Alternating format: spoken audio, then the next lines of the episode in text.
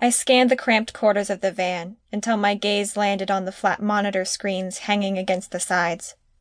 Below them, a narrow table housed a computer and various electronics. An agent, Bill Larkin, sat in front of one monitor typing information into the computer.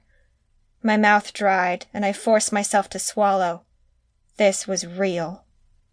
Remember, we need that confession, Detective Tanner said. I focused my attention back toward Tanner and nodded. His mouth flattened into a thin line as he peered directly at me. Heather, be careful. I would never intentionally put you in danger, but it's the only way. Tanner's shoulders dropped as he sighed. He had promised my mom he would keep me safe and not put me in danger.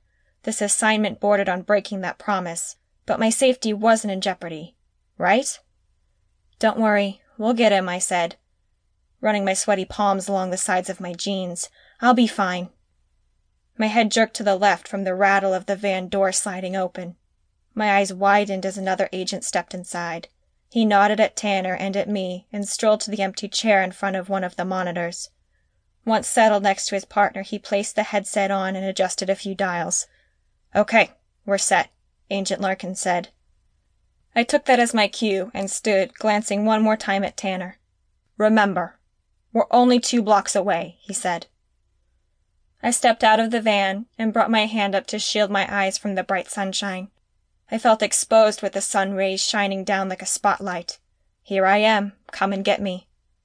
I quickly scanned the area and let out my breath.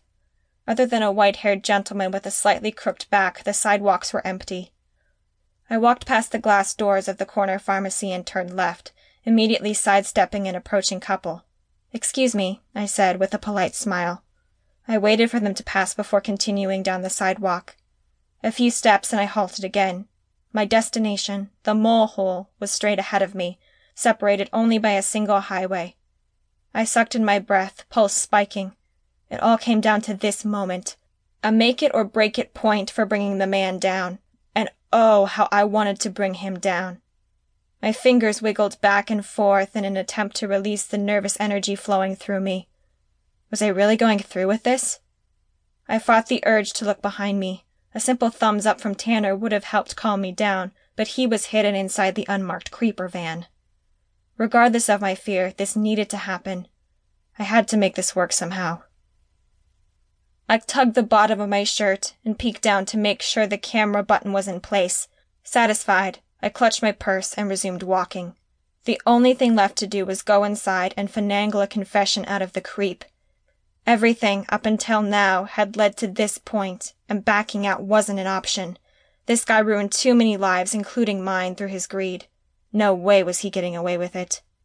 I looked to the left and let the car pass before stepping into the street. A few more feet, and I would finally have my answer.